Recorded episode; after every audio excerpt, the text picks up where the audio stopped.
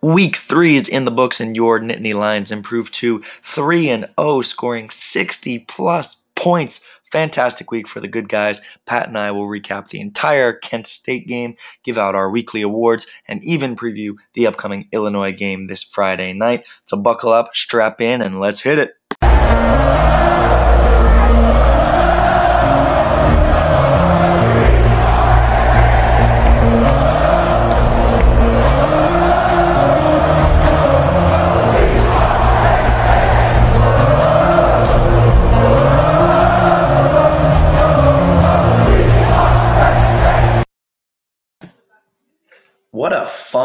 Fun, game. Ladies and gentlemen, welcome back to another edition of No Names, All Game. Today is Wednesday, September 19th. I'm your host, Chris, joined by my co-host, Pat, as always. It is 11.13 p.m. on a Wednesday. Pat, how you doing? I'm doing well. I want to uh, potentially apologize in advance to any viewers. There is some vigorous lovemaking happening in my apartment right now. Hope the noise doesn't seep in, but that I can't guarantee it. Yeah, man, that's uh, the beauty of, of having some roommates in, in LA. A couple of young, good-looking dudes, and bound to have some lady friends over. So, hope you don't hear it, but if you do, uh, just be safe, be kids. worse. Be safe.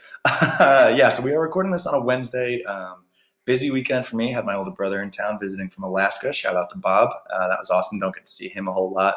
Um, and then was out of town for a couple of days. So we're only getting to this Wednesday. Feels like the game was forever ago. does. it was. I mean, it was an early game Saturday morning, but like I had to go through my notes this morning and kind of remember part of what happened. So yeah, got a lot to talk about, a lot to break down. How's your week been? Before we get to it, how you doing? Uh, good. It's been, yeah, I've been busy. Yeah. Uh, I'll say it was maybe my favorite thing about the game, other than our great win, was I got to watch the whole thing in bed. And let me tell you, that was nice. Yeah, West Coast man. Uh, those noon games hit us at 9 a.m. Yeah, I watched the first half in bed, and I actually didn't see the second half because we uh, we headed out to Universal for Harry Potter World. Fantastic I was day. there later that day Yeah, damn, we could across. for Halloween. Horror Nights. Oh yeah, dude, it was packed for For those that. of you who don't know, that is my place of work. There you go. Um, but yeah, great weekend, uh, great game. So so I think we jump into I it. fell asleep during the second half. So. Okay, cool. So we'll both be going on somewhat of a fuzzy memory slash highlights. So Yes, listen, if you want experts, go to another podcast. We're going to give you a little bit intermediary. So uh, yeah, if you're new to new to listening to us, and even if you're not, we're still figuring this out. What we're going to do is we're going to give out our, our weekly award. We give out a lion and a lamb. It's our most valuable and least valuable player. We'll go through the good, the bad, the ugly. Uh, going to be tough to find bad and ugly of this game. You got 63 points, but we'll do our best There's a couple of things. couple things there. Um, we'll have a couple uh, miscellaneous notes of the game. Uh, we'll do our Big Ten awards. We give out a Big Ten baller and a Big Ten bozo of the week, uh, and then we'll end it with a kind of quick Illinois preview. So let's jump into it, man. Who's uh, who's your lion of this week? A lot of options to choose from. Um, I gotta go with DeAndre Thompkins. Dude had had a receiving touchdown and averaged to over 20 yards a return on punt returns. That's that's an insane number. Like I get this is Kent State, but that is a crazy number, Yeah, and that's not even bolstered by like a touchdown. yeah, it was just You know, he- consistent. He, averaged uh, essentially 21 yards a return, and his long was 32. I mean, almost every single one of those was going for, you know, 20 yards. Yeah. it's incredible. huge, huge, huge factor in the return game. And we've we've talked about DeAndre's struggles to start to start the first two games, didn't have a single reception, and to come back with with four for hundred yards and a touchdown. And I think it was the first touchdown of the game. So Yeah. it was uh, it was nice to see him started off right. And yeah, he was one I, I had listed down. I had a feeling you were going to take him, so I got some other options. But yeah, I think he's just such an asset to that return game too. And I mean, field position is everything, right? Uh, Yeah. yeah, it's great to put up 63 points, but so much of that is predicated on where you start with the ball. So great choice. Um, now I got to go down my list a little bit. Um, I will say this: I think uh, I think we might have to take like a stipulation that we just can't pick Trace as our lion because the guy's going to be an option every fucking Yeah, of game. course he is. He's So-. I'm going to save him. I'm going to save him. We'll talk about him in the in the good maybe. Um, I'm going to go with a, a collective here for my lion is the defensive end group. So Yes, seven total sacks in the day. Five of them came from our defensive ends. that was Two for two for Shareef Miller, two for Jayson Oweh, true freshman playing his first game, and one for my boy Yetur Gross-Matos. So um, we've talked a lot about how it's just it's so important to get a pass rush. It's so important for those guys to be quick off the end, especially with some of our I don't want to say depth issues at defensive tackle, but we're we're a little bit shorter there as Yeah. as we are on the on the outside. So to see three guys get in the backfield and just really disrupt it was was so awesome. Um, if, if you guys saw on Twitter, we are actually um, we're going to be contributing to Coach Sean Spencer. Uh, he's doing a, uh, a sack hunger challenge for every sack that the team has this year. They're going to donate a turkey at Thanksgiving. Uh, so we that. are. It's incredible. I, I saw it on Twitter and I just tweeted out right away. I was like, "Hey, like Coach, this is awesome. We want to contribute, so we're going to contribute five dollars per sack so that they can uh, get some sides for those turkeys." Um, Coach DM me right away, which I thought was so fucking cool. I mean, these guys don't need to respond to everyone or anyone, right? Not, And, not you at all. yeah, he hit me up. He was like, "Hey, thanks so much. Like, we'll get in touch at the end of the season and, and figure out how we can donate." So, really excited about that. And again, from from the performance of a game, you need your defensive ends Yeah. to be to be the those stalwarts, and And on, they got on it a little note from the, the sacks for the turkeys thing, that all you guys know, listen out there, who are Penn Staters, there, there's a reason that everyone who went to our school is so obsessed with it still, still loves it so much, still goes out to Penn State bars to watch games and like will listen to this podcast because it's just an incredible place. It's not just about the football. It's about things like this that we, we have we've got coaches who are you know donating to charity, coaches who are like responding to people on Twitter so that they can donate to charity. Yeah, I, I mean, Penn State's just an amazing place. Never ceases to amaze me. could not agree more. So, big shout out to Coach Chaos, Sean Spencer, and the defensive ends. They are my Lions of the week. All right, into the next step, uh, your lamb of the week. So lamb is least valuable, someone who might have had a bad game. Uh, this is a tough one. Again, when it's sixty-three to ten, there aren't going to be many options. I There's see. I, I see you looking at me, and I know exactly who you're going to pick. So I'm glad I picked a couple. But we're going to do this every week because we want to we want to make sure we're pointing out and, and holding ourselves accountable. So hit me with it. Who's your guy? Seems to be the, the resident no names all game lamb in Juwan Johnson. Zero receptions, Ah, zero yards. Had a touchdown called back. We'll Yep. give him that. Yep. But then he had an extremely easy touchdown. He just wasn't looking at the ball.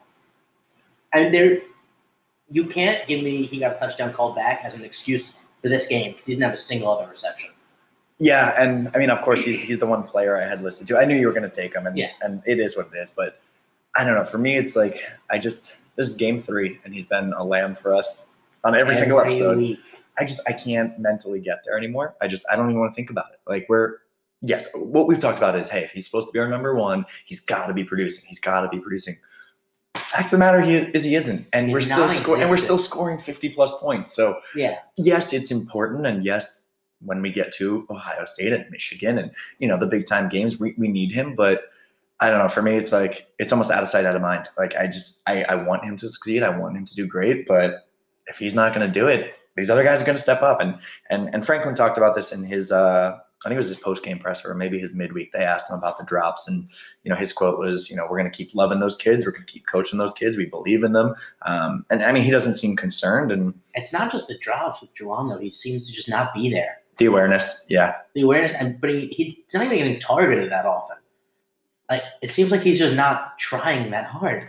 Yeah, and that's that's a tough part of us just being, you know, the somewhat casual fan is like you don't know if it's an effort thing. You don't know. wrong. No, no, and I, I, that's what I'm saying. I don't think I don't think we have any way of knowing that, right? The guys inside the locker room know what's yeah, going on. I, I for sure don't have the definitive stance on whether Juwan Johnson is loafing out there. Yep, yep. But yeah, he said uh, we're going to keep believing in those kids. We're going to keep loving them. We've shown we can be great. We need to be consistent. So I think you know going into this game, I, that was our Instagram post. I found a picture of DeAndre and Juwan saying like, "Hey, expect big games from both these guys." And DeAndre lived up to it, and and Juwan, I, I just I don't know what's happening, but I don't know. I'm going to try to at this point keep my focus on the guys that are getting it done, the guys that are killing it, and when Juwan gets to his form, it's going to be a nice fucking surprise, right? Because like, hey, we've we've looked at some of Trace's numbers, and we'll we'll get there in a minute. Like, yeah, he's doing well, but his his stats aren't popping off the charts, and No, they are not as um, incredible. Right, not as prolific as you'd Yeah. expect. We're not getting 350 every game, four passing touchdowns. And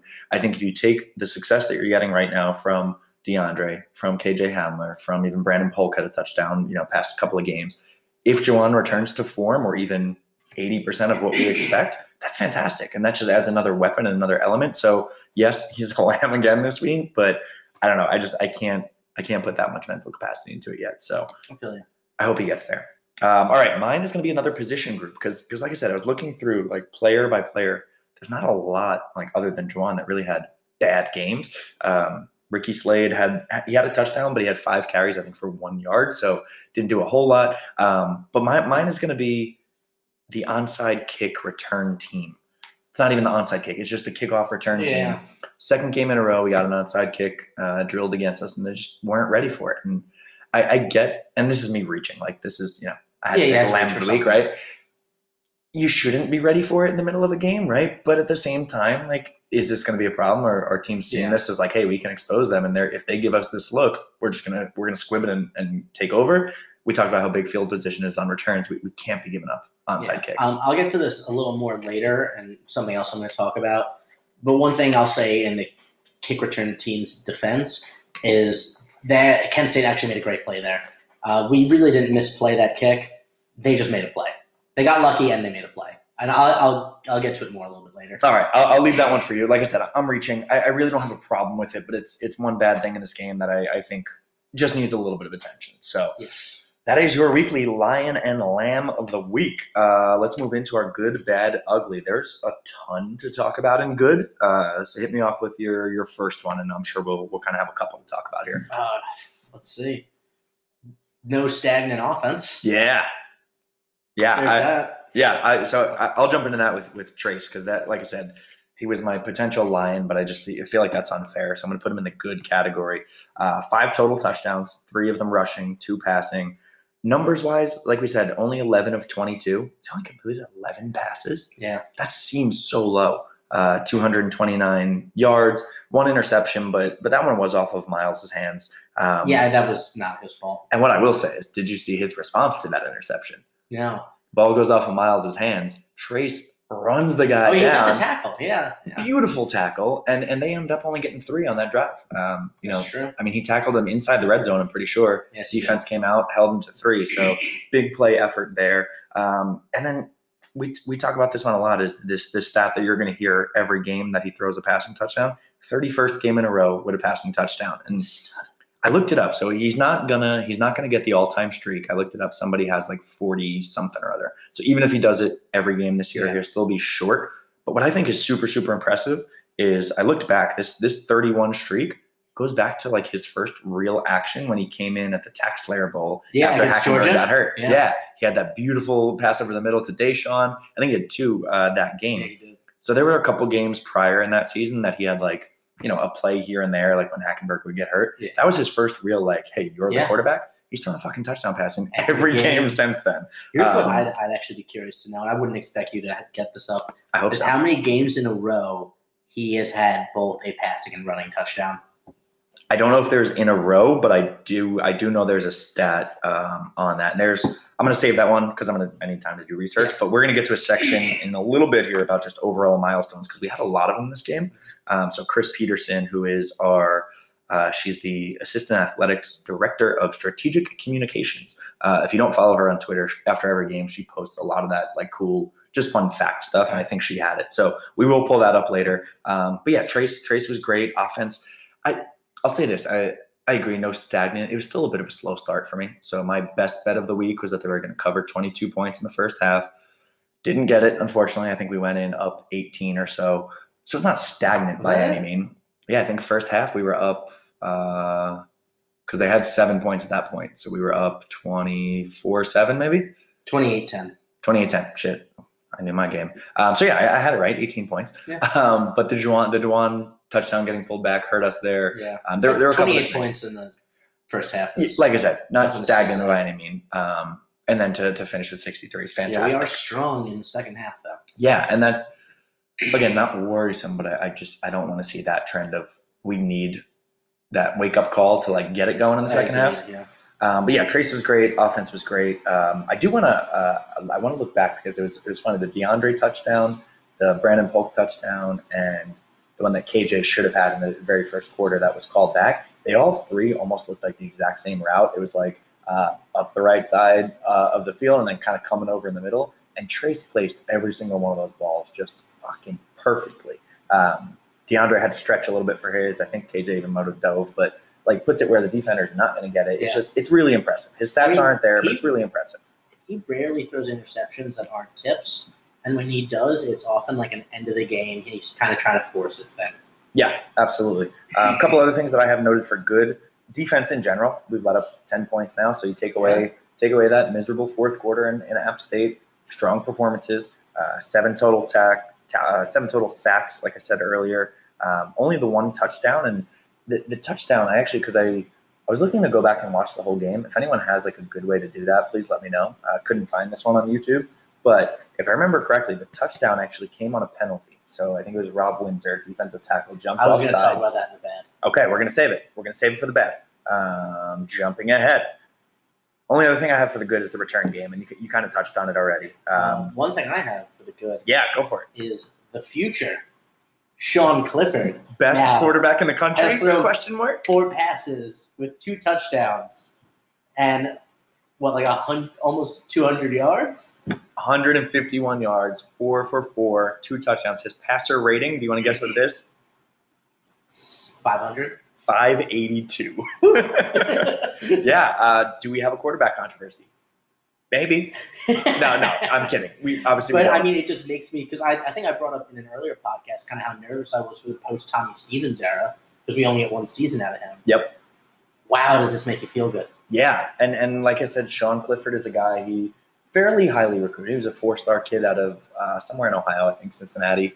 Um, went to the Elite Eleven. Like he, he was up there. He wasn't you know the number one, number two guy, but he was in that top ten. And Yeah. that's kind of how quarterbacks go out of high school. Is those like outside of like the one or two, uh, the kid at Clemson right now, uh, Lawrence, the Dwayne Haskins, or the the Tate Martell. Out of those top couple kids, everyone else, it's like you kind of have to wait and see. Right from from like number three to fifteen in the quarterback rankings. It seems like it's rare that it's like a heavy passing guy is the Mhm. top quarterback. It's always a runner, Yeah, except for like Sam Darnold. you Right, know? right. I mean, Justin Fields, the kid that we had, and he flipped to Georgia, same thing. He's dual threat. So yeah, Sean Clifford is exciting, man. And and I'll I'll save this. Actually, no, I'm not even gonna save Sha- it. Sean Clifford. was like, man, I'm it. Yeah. Get out of here. I'm not gonna- I'm not going to be getting any playing time. Yeah, I, I was gonna say this to the injury section, but I'm just gonna go for it. Tommy Stevens should be back this week, is what we're hearing.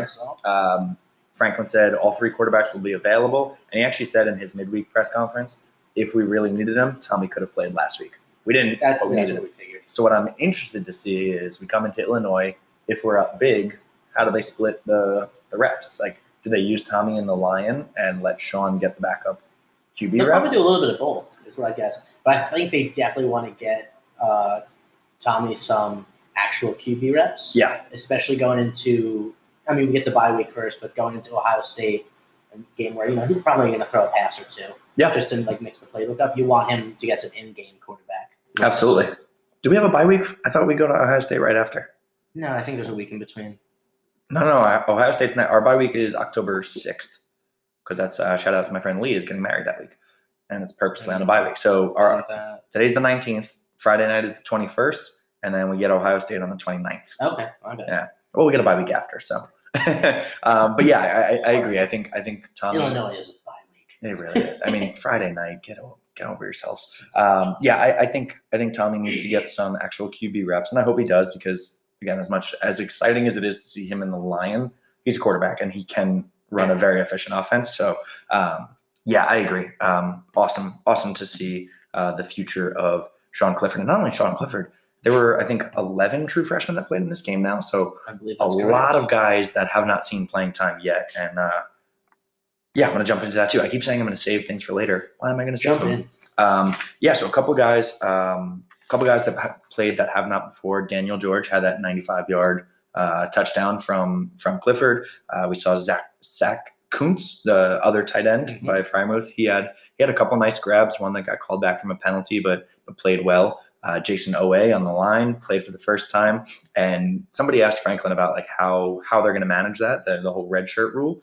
Um, and he said, you know, there's it wasn't meant for this particular game, but the game flow dictated that hey, we could get a lot of these guys in Yeah. there. Um, and they asked particularly about Bullshit, it wasn't right. No, yeah, he said uh, with the score, this was a good time to get those guys. Yeah, of course. Um, but he mentioned how like uh, Nick Tarburton is linebacker slash D end kind of guy. They they used him in the first two games as D end, so they sat him and brought in Jayson Oweh. They're gonna let Jayson Oweh play the next one, so they're kind of giving each each of those guys See who does two what? See what happens, and then you can either save them for later games when you need depth, or you can pick one and greenlight them and, and see how it Yeah. goes. So I really like this new rule. Um, I think it's awesome to see a lot of these young guys getting I don't want to say meaningful reps, but for them it's meaningful. You know, Yeah. you saw Daniel George Getting how exciting reps. how excited he was after that 95 yard touchdown. I mean, you, you can't you can't simulate that in practice. So I thought that was really cool. Um, the other one I had for good was the return game. We've already touched on it. Uh, only thing to add there was um, what I what I thought was cool was Franklin said with with guys like DeAndre and KJ back there. When you have a guy like that, makes the other 10 play better. They know if they hold their block for just a second longer, this guy can take it to the house. And I thought that was That's just. I, I never thought about that personally, but it's cool when you have a dynamic returner, how much that does for that whole unit. So a lot of good coming out of this game. I mean, we could talk about it for hours. Oh, So let's move on to the bad. What do you got for bad? Um, only thing I have for bad is that the one touchdown that Kent State scored is that they gifted it by Robert Windsor in the defensive line. Yeah, it was. I mean, it was it was good awareness on the, on their QB, knowing it was a free play, kind of just chucked And it it was a up good there. throw, actually. It was good coverage. It was. Um, who was it? Yep. Almost made a play on that. Um, he kind of mistimed his jump. What is the other bad thing about that play? Is he was in good coverage, good position to make a play, and he kind of fucked up. Yeah, and that's what I was going to allude to before. So I'm happy you cut me off because I had the same thing written down as good coverage, but I, I almost wonder if he saw it was kind of the free play and it was just trying to be the hero and like I'm going to go up and snag this no matter Like, what. It, it was funny listening to the color commentator, who I'm also going to get to. It was terrible. uh, made made a comment about what a great job the receiver did high pointing that ball. He didn't even jump. No.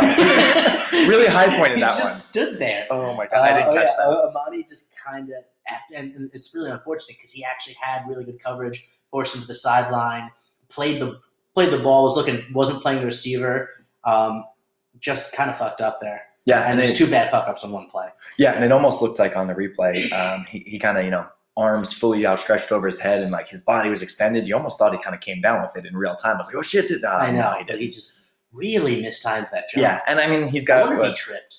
maybe. I mean he has like kind of tried to jump out of his trip. You know what I mean? yeah, yeah, possibly because he has an interception in the first two games, right? The Yeah. game winner at App he State. obviously knows how to play. He, he knows how to high point the ball. Right. He knows how to play the ball. I wouldn't be surprised if he kind of tripped there Yeah, it's possible, and that's what I that's what I was saying. Like maybe maybe he was just kind of because it didn't know, look that much like a leap. yeah you know, he was he almost falling He didn't backwards. get that much air. Yeah, fair. I like how we're rationalizing this. This is good. Um, but yeah, that's that's sort of what I was thinking. Is like, all right, he's got an interception each of the first two games. This is like his thing. Was he just trying to make the big play? Maybe. And maybe he should. Maybe he shouldn't have went for the home run. Maybe he should have just tried to knock it down. So the interception wouldn't have counted anyway. Right. But you know, it nullifies the touchdown. So if you knock it down, at least it prevents it. You live to so fight another day. deflection. Yeah. You know what I mean. You know what I mean. Damn it. Um, but yeah, that's. I mean, And even if they hadn't made that play, the other thing that Robert Windsor did was just give him a first down on a fourth down. right, which is still very bad. Yeah. Right. But I'd rather have that than a touchdown. So really unacceptable. here nor there, but that's the only touchdown of the game. And, you know, like I said, the Kent State quarterback saw the opportunity and capitalized on it. Um, bad, I, I have two two quick ones. Uh, do you have any other bads? I don't want to steal yours. No, no. If either of these are your ugly, let me know. Um, one of them kind of goes into what you just said is the, the penalties and the, the mental mistakes. So we had nine total for 85 yards, but three touchdowns called back from penalties. Um, Yeah. I don't I don't honestly remember which three they were. Obviously, the Juwan Johnson one was one. Um, I don't remember the other two, but Franklin talked about that. I mean, that's 21 points Not off the board. Um, I mean, I think and I'm sure we on yeah, I'm sure we so- scored anyway. Yeah. But still, that's you know, if you score on Not those, that just and and uh, you know against a team like Kent State, we'll still score on that drive. How likely are we to score on that drive against Ohio State? right, exactly. You, you just can't have that. I love how we keep talking about Ohio State. I was thinking about this too. It's like Franklin preaches. This week is the Super Bowl. We're focusing on this week. I think we've mentioned Ohio State on every episode. Yeah, well, we're not on the team. Yeah, but listen, we might be. We're, we're supporters, right? Um, so that was one, and then I the don't, I other don't one. think Trace is listening to no names all game. Like, He might. You're right, guys. Fuck this team. Ohio State in two weeks. hey, you know what? He might be. Listen, all right, we're getting there. We're not quite there yet. And, and man, the shout out to, to the people that actually like do this full time and create the content and get the videos and the podcast. Man, if, if that's your full time job, then I don't give you kudos because that's what you're supposed to do. Uh, but the people that do it like part time, man, we it's Wednesday night and we're doing this because we know. just our lives are a little busy. But yeah, man, like you see you see some of the players retweeting those accounts of the Barstool, Penn State, uh, the Onward State. So we're gonna get to a point where Tracy's One gonna day. listen to us and he's gonna be like, "Yo, Pat and Chris, they know what they're talking about." Goddamn. All right, the other bad that I have, and, and let me know if this is your ugly ball security. No, it's not. Okay, cool. Um, the one interception, it's again, it went off of Miles's hands, but it could have been a pick six very easily. And Miles had a really good game, and I'll get to Miles at some point, but um, you just you hate to see that. And we had two fumbles, didn't lose either one of them, but the ball was on the ground a couple times. So that's two games in a row with multiple fumbles. Um, we didn't have any takeaways, I don't think. Um, yeah, no, no takeaways, no interceptions, no uh, no fumble recoveries or anything like Played that. So shut down defense. yeah, so it's it's again, it's not something super worrisome, but something to keep in your back pocket is like, hey, we should probably go and, and tighten that up a little bit. Yeah. All right, let's get to the ugly. What do you got for? And do you have anything? I do. Okay. got Will Fries. Uh, two straight plays just was an absolute nobody. Two plays in a row did absolutely touched no one. And it um, came in in the when Trace got that big sack against Trace. Mhm. And then the next play when uh, Miles should have lost like 10 yards and then broke it into like a, you know, gain of a few. Right. Will Fries was just a, a complete bum.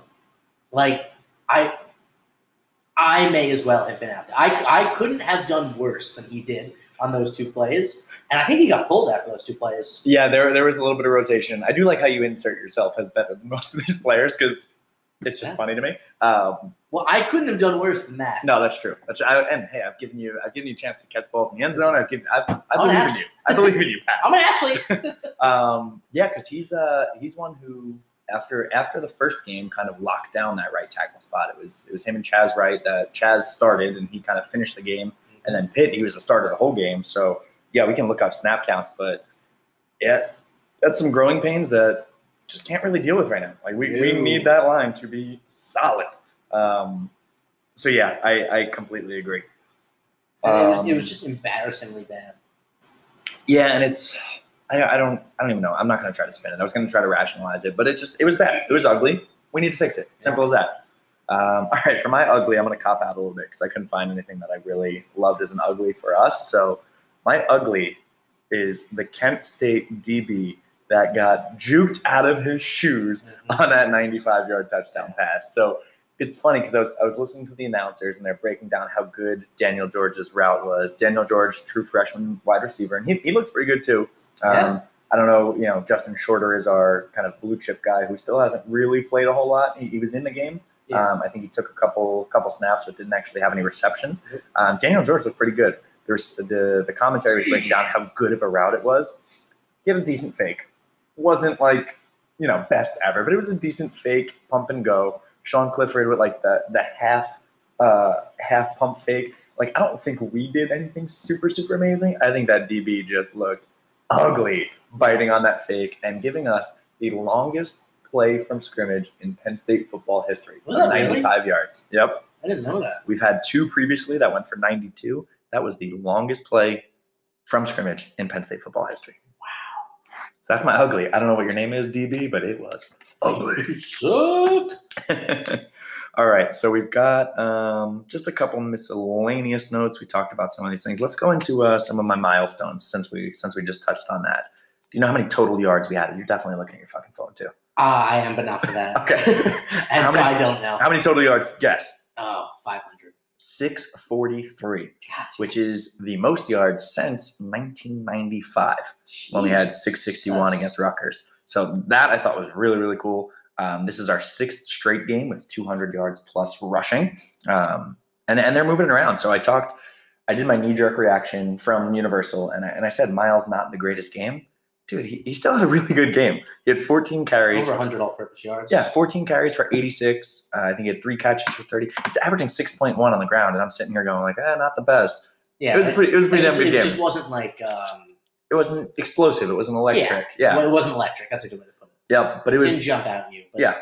it was uh, it was really good in. but that's in, who he is. Yes. He's not a guy that is like he's not he's not like Saquon where Mhm. you're going to see a lot of like it's not going to be every game. There's like a 60 yard run out of him, Right, and I'm okay with that. but he's going to average you know six point one anywhere from four to six yards a carry probably. I think I think if you run the ball for four to six yards every time, you're going to move the chains. It's Yeah. going to happen. So very okay with that, and I'm, I'm actually glad you said that. So in the athletic, Audrey Snyder, shout out to her again. We got to get her on this pod. I, I shout her out every time.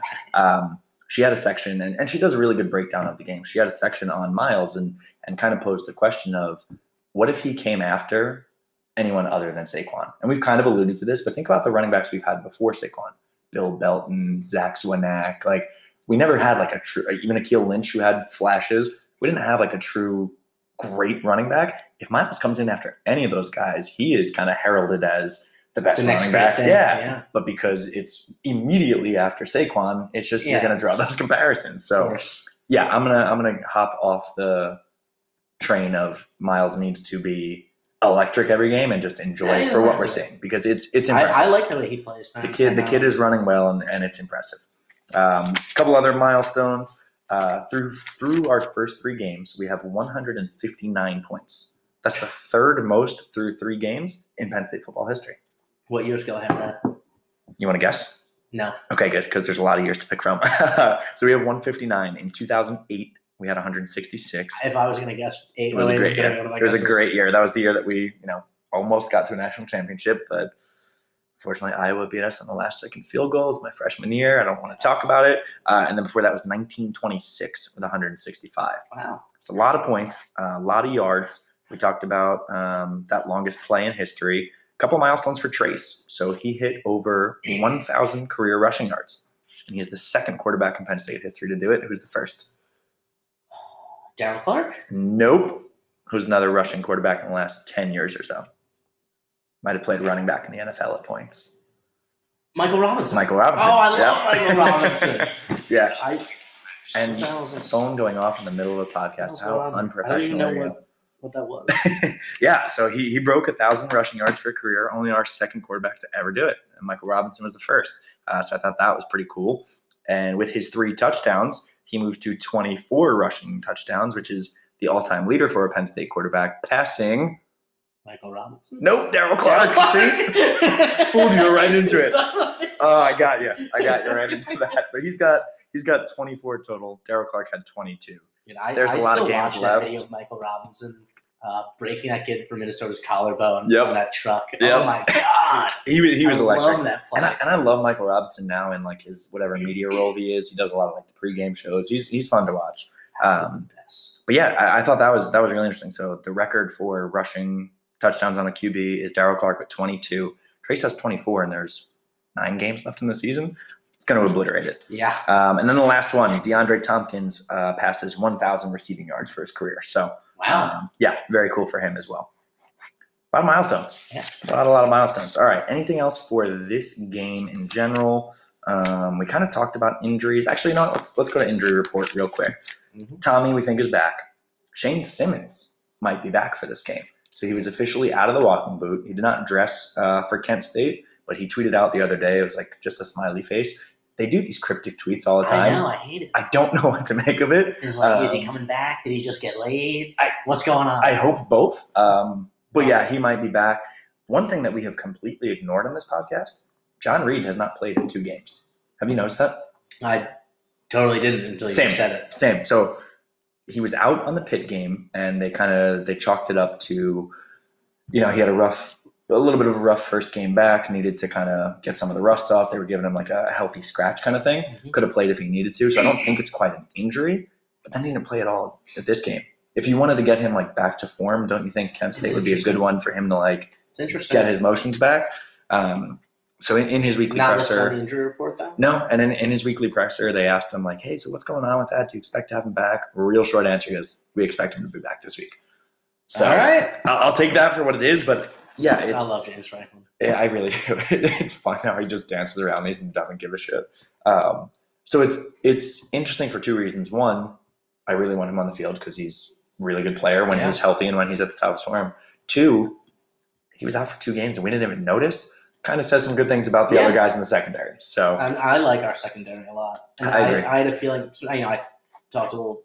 We talked a little shit about them at, um, after the first game, yeah, but I They had a picked it up feeling since then. that it was just sort of you know they've they've picked it up. Coverage has been a lot better. Uh, Lamont Wade had one of our sacks. I think he's been playing well in in whatever role he's been asked to. So yeah, I agree. I think I think the secondary has come back in a big way, and and I mean the defense in general. I, this is one I passed over earlier. Only 180 passing yards that they gave up, 41 rushing yards. That's a really really good game. So overall, great game. Um, let's move on. Let's uh, let's do our let's do Big Ten awards, and then we'll jump into Illinois. Alright. Big Ten Baller of the Week. So the Big Ten was not great this week. Horrible. Overall, overall six and seven against non-conference foes, and there were some really bad losses. I'm sure we'll get to that in the bozos. Um, but let's find some good. Who's your Big Ten Baller of the week? Sean Clifford. I love it. We're not going far for it. I love it. Sean Clifford has thrown four passes in his career, two touchdowns, 150 yards, has a quarterback rating of over 600. You can't find a bigger baller than this in the Big Ten. quarterback controversy question mark no that's fantastic i love that um, yeah the kids decided and like i said the, the db did just look ugly on that Don't but but the ball was thrown beautifully like you got a man wide open in space he just lays it up and lets him do the rest I love this kid. He had a couple runs that were nice he can move with his legs a bit um, yeah I, I don't want to skip over tommy stevens by any means because I, I want to see tommy as our quarterback but i'm very confident with the depth that we have right now Absolutely. all right. Um, well, I have two because I was I was preparing in case maybe you stole one, so I'm going to say them both. Uh, Purdue quarterback David Blough, which is a great name, 39 of 55 for 572 passing yards, Jeez. three touchdowns, one interception, and they lost to Missouri. Oh. That's a baller Dude, performance to me, though. They're fucking terrible. And that's why, like, I felt like I had to give this kid a shout out. 572 passing yards, three touchdowns, and they lost 40 to 37. Um, he had three got three different receivers over They might go 100 yards in the Big Ten this year. Yeah, oh yeah. He had three different receivers over 100 yards. That's, Jeez. I, I mean, that's just a really good performance, Yeah. win or lose. Can't say enough. Um, and then the other one I had prepared was uh, Minnesota wide receiver Tyler Johnson. He had nine receptions for 133 with three touchdowns. Minnesota scored 26 points. He was responsible for almost 21 of them Yeah. if you add on the kicker, right? Um, so I thought that was really cool. They and? They they did. Yep. Um, and to your point earlier about uh, DeAndre's returns and like not having one that kind of inflates the stats, this kid was nine of 133. His long was 28. So I mean, he was just he was Just cruising all racking 'em up. game. Yeah. So good performances. Um, Big Ten was ugly, ugly, ugly, but a Yeah. couple of guys to give a shout out there. Um, and that leads us into our Big Ten bozo of the week. Who's your bozo? There's so many to choose from. The color commentator of the Penn State, Penn State game. This guy was a fucking Momo. Do we know I- his name? I, I don't remember his name. All right. I've never listened to a commentator and just thought so many times, oh my God, you're an idiot. so it started with that onside kick I talked about earlier. Yep. Where he literally the first thing he, he starts going off on Penn State for leaving early. But we touched the ball before the before the 10 yards. Like as soon almost right after he says that, they they break it down and see that we actually touched the ball before 10 yards. And like the Kent State kicker just happened to be right there as we touched it and made a really good play. It really wasn't a bad play by our defense. okay. Um, I'm gonna take your they- word for it. They were coming up very quickly on it, and our, our guy was kind of either caught in between stay back on your heels and try and catch it after ten, or get aggressive and do it. And he he, he went aggressive. He made the aggressive mistake. He went for it and got hit as soon as he touched it. Who was that? Do you know? I, I don't know. I, yeah, I can't remember honestly. it really wasn't that bad. It might have been Sutherland. bad. Did Um, he have long hair? Might have been Jonathan Sutherland. maybe. Um, What else did this bozo have? And then there was another play where um, Kent State went offside, and he called a false start on, us before the play. And then they show the replay, and he goes, "Man, I don't know if that's an offside. He didn't touch the lineman. Do you know what an offside is? You don't have to touch someone." oh God. And like he, his reaction was so stupid. I was like, "Wait, maybe, maybe I'm an idiot. Right. Maybe I don't know the rules." Right. I looked it up. I was like, maybe it's different in college. No, as long as you go across the, the neutral zone and cause an offensive lineman a reaction, that is still in offsides. Okay. You don't have to touch another player. You just have to cross the neutral zone and cause a reaction.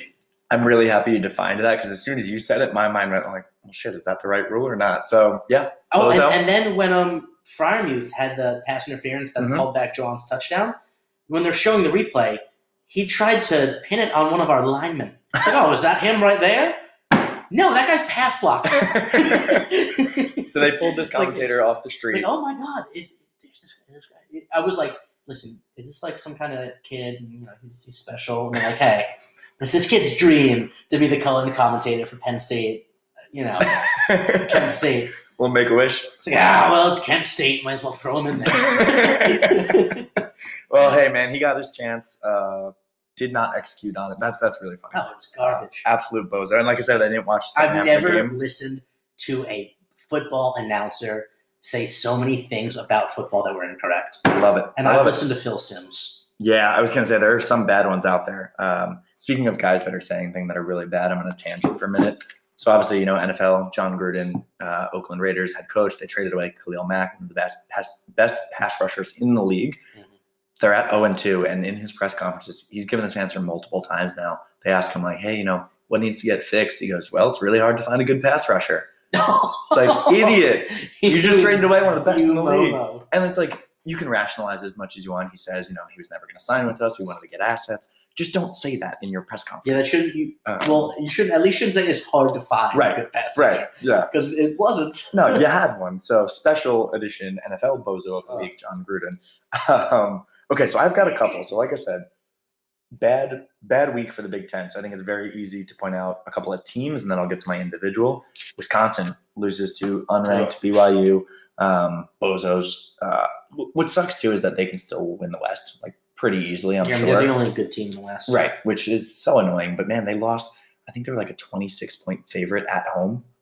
I mean, that's just that's a bozo look. supposedly incredible Camp Randall. Yeah, Supposedly more raucous than Beaver Stadium, Camp Randall. I've Yeah, been go there. jump around on that loss. I've been there once.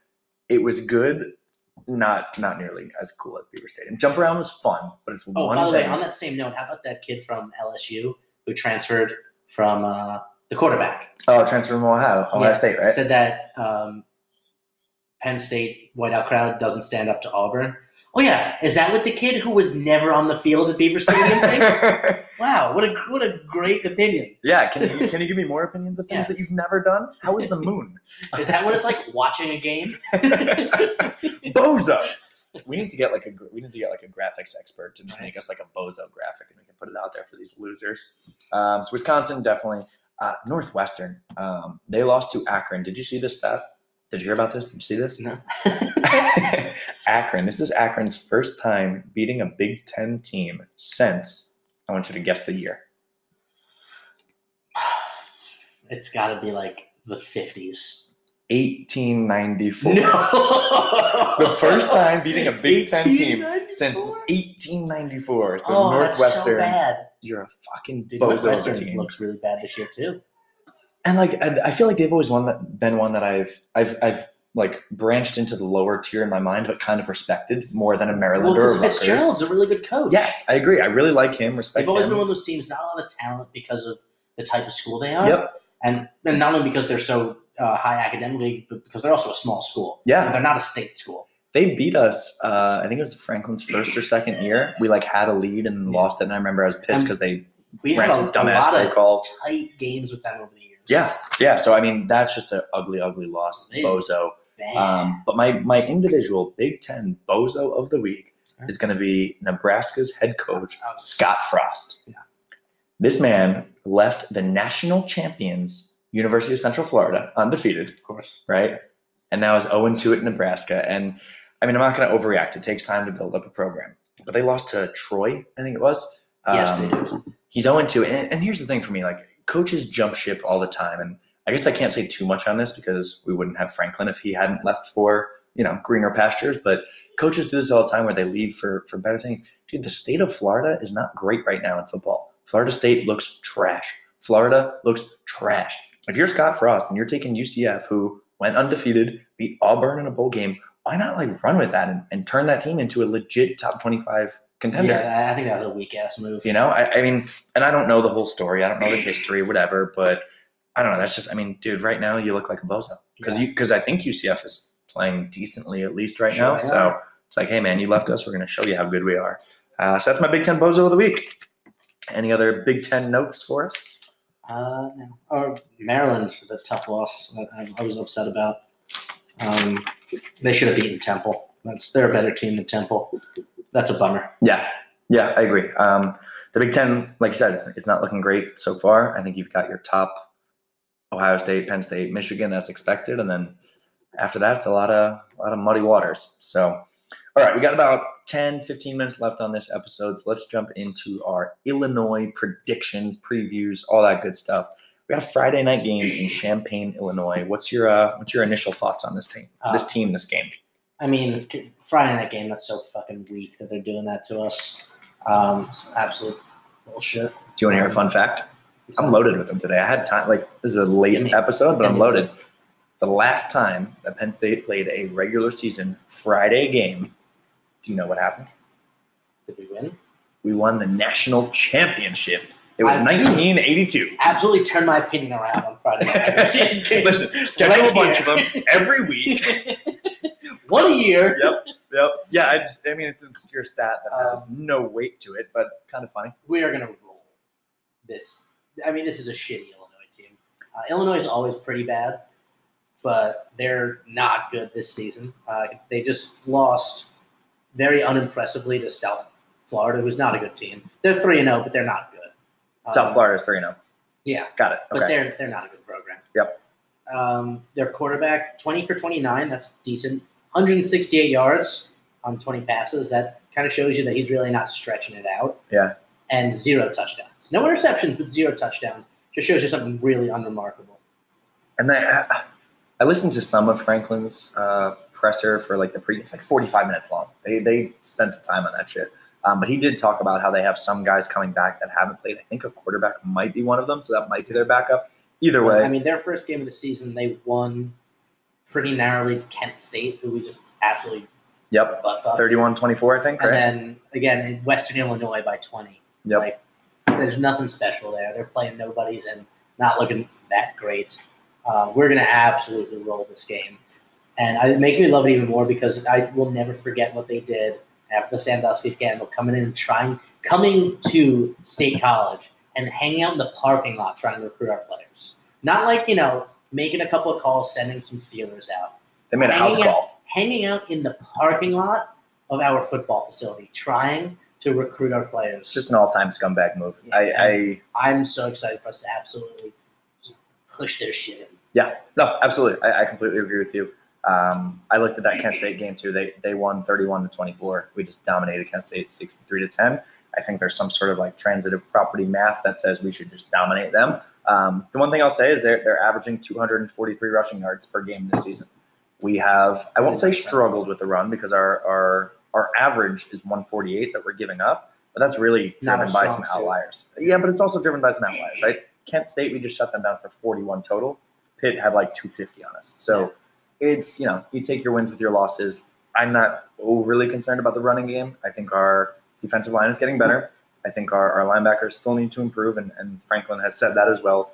I'm not super, super worried. If we hold them, and this is going to sound terrible, but if we hold them to under 200 rushing yards, 180 rushing yards, I'm happy with it because I, I even if they have a lot of rushing yards, I don't think it's going to correlate to points. So I won't be happy with that. I want to see a statement by our defense. I want to I want to hold them to under 120 rushing yards.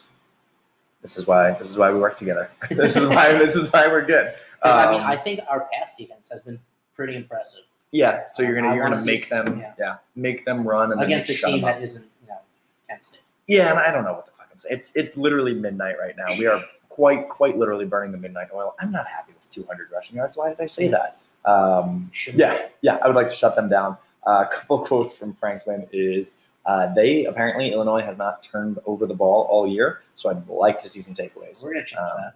interceptions, fumbles, something. And apparently they have one takeaway and like something like 17 straight. So I want to win the turnover battle like by a lot. Um, yeah, I want to be I like sacking that. this dude into the ground, picking up fumbles, and I want us to not turn it over at all. I mentioned earlier ball security, gotta gotta be good there. So let's take a look. Um, the line for this game is Penn State currently per Bovada minus 28 and a half, and the over under is 60. So before you give me your prediction, because we didn't do a preview for Kent State because wasn't really anything to preview. I want to give myself a little pat on the back. Uh, just gonna just gonna take this time to to give credit to me.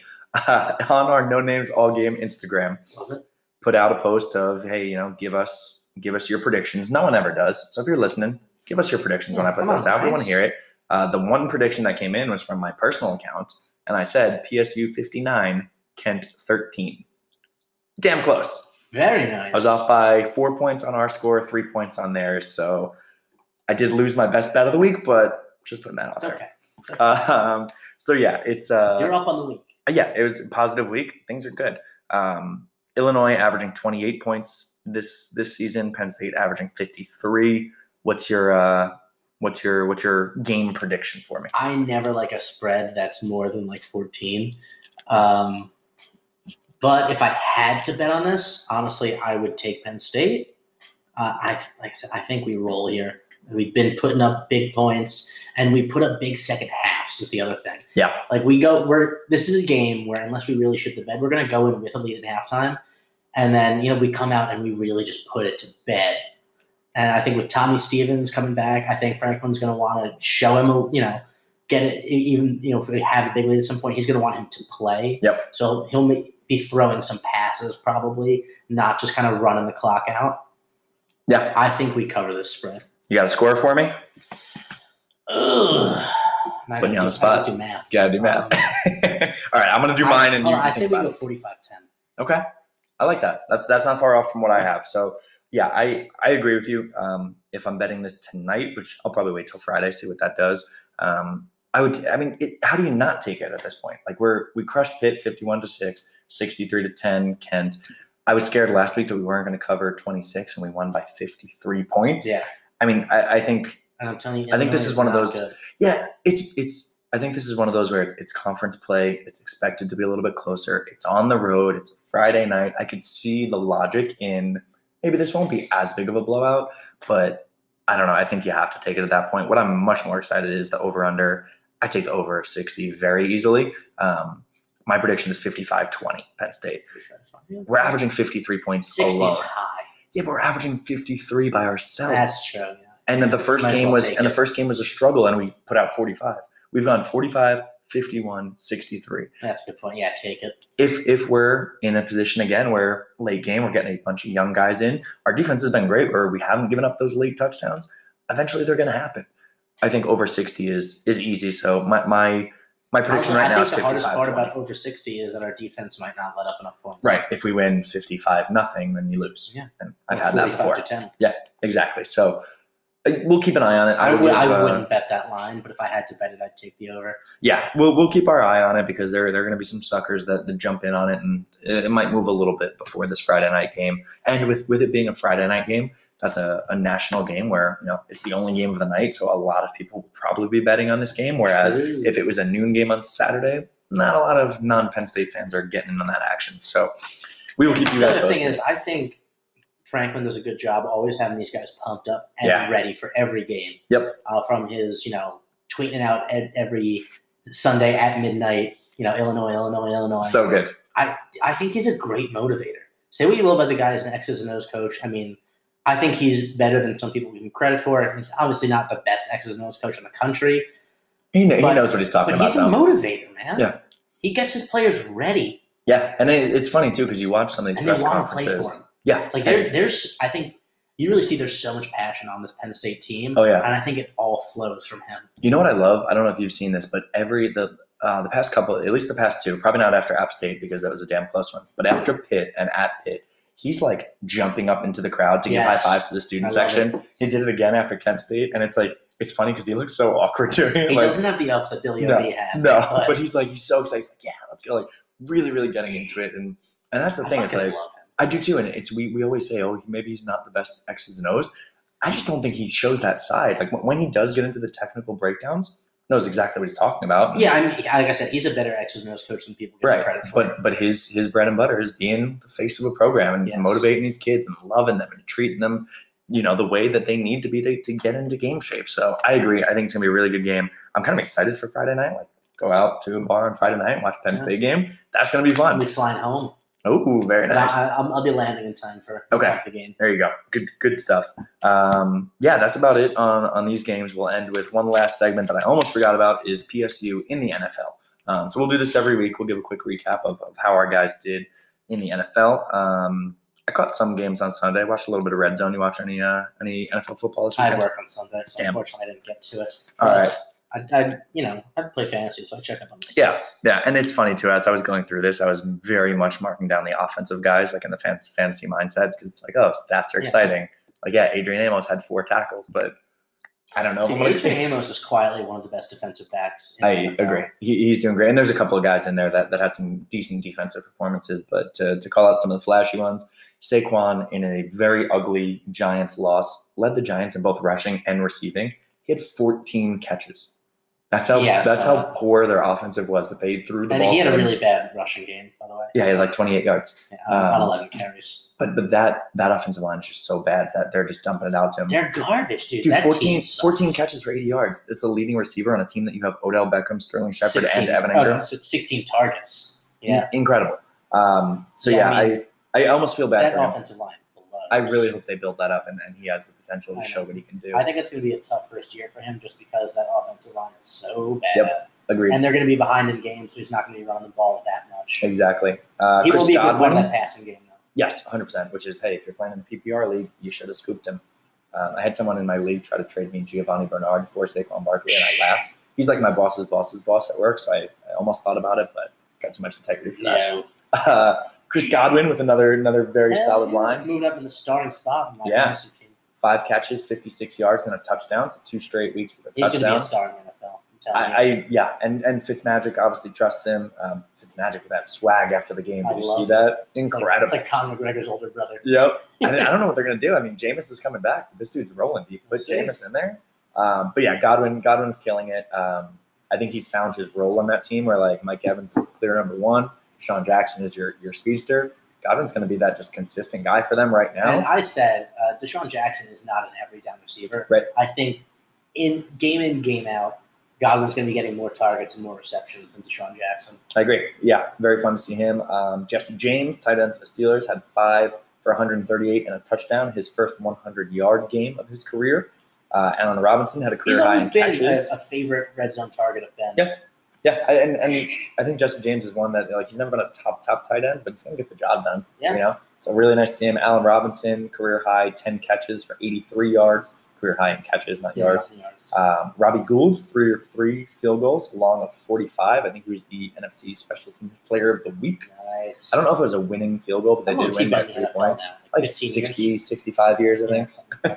Uh, and then this one, this one, um, this one jumped out to me. Donovan Smith, who is the starting left tackle for that Tampa Bay Bucks team that we talked about, Yep. started his 50th straight game at left tackle since being drafted. Dude has not missed a game. That's just that's incredible. Um, but yeah, that's about it. Any uh, anything else for the fans? While I look up that one stat that I was supposed to look up and didn't before. Ooh, sorry, PSU in the NFL. Sam Ficken got signed by the Rams. Oh, he did. Yeah, because they need a kicker. So Nice. He He was on their practice squad for a little while. I yep, Yep. Sam Ficken up too. He's doing out here. Yeah. Now we're neighbors. we, I saw him at, at the parlor one time. It was him and Really? uh, him and Garrett Sickles. It was for the blue and white game. They were there just Oh, hanging out with their very attractive girlfriends. Sam Ficken definitely talks. Oh yeah, yeah, he's a good looking dude. He was, I think he was like in finance. I remember like Yeah. going to like the stud. Yeah, he he gets pretty his. looking He like, gets he's his. like six three at least. um, all right, what was your one thing, and then we'll wrap up. um, I don't really have anything. I thought you said you had one thing. Did I? I don't know. I'm just stalling because I'm looking up for this. I think you're just saying stat. I think you just you're just putting the pressure on me here. Uh, all right, McSorley is the first Penn State quarterback to have at least three rushing touchdowns in a game, at least twice in his career since at least 1967. There's a lot of at leasts in that. Yeah. I'm not even going to try to digest that one. Interesting. um, I really thought I thought it. I thought I saw it on here. What I told. I thought I thought up Trace McSorley. I don't know. Um, Either way. yeah, rushing and receiving. He's had a bunch of them. I'll look it up. We'll get it for you next time. That's all we got. Uh, week three's in the books. We are three and zero heading into Champaign, Illinois. Got to feel good at this point. Got to feel good, which means hopefully we're going to Ohio- State four and zero. This is a no Potentially. doubter to. Hey, put it in the books. Pat Colicchio's lock of the week. Lock of the week. Um, going into an Ohio State team that might be missing Nick Bosa. Just putting it out there. He will Ooh. not play this weekend. He's got a lower abdominal strain, so Interesting. never, never wish harm on a man. But I never don't want to play a team at full strength. No, not. But, if but I ever didn't, right. this would be one of those. Their defensive line is so good that they're still going to be really, really good if you can take Nick Bosa off the field. I don't hate it. Uh, I, so I'm not wishing for it. If it happens, I don't hate it. I'm not not wishing. All right. So we will wrap up there. Uh, another great week. Take a listen. Tell your friends. Instagram, Twitter. We're not on Facebook, so don't look for us there. Uh, no names. All game. We are.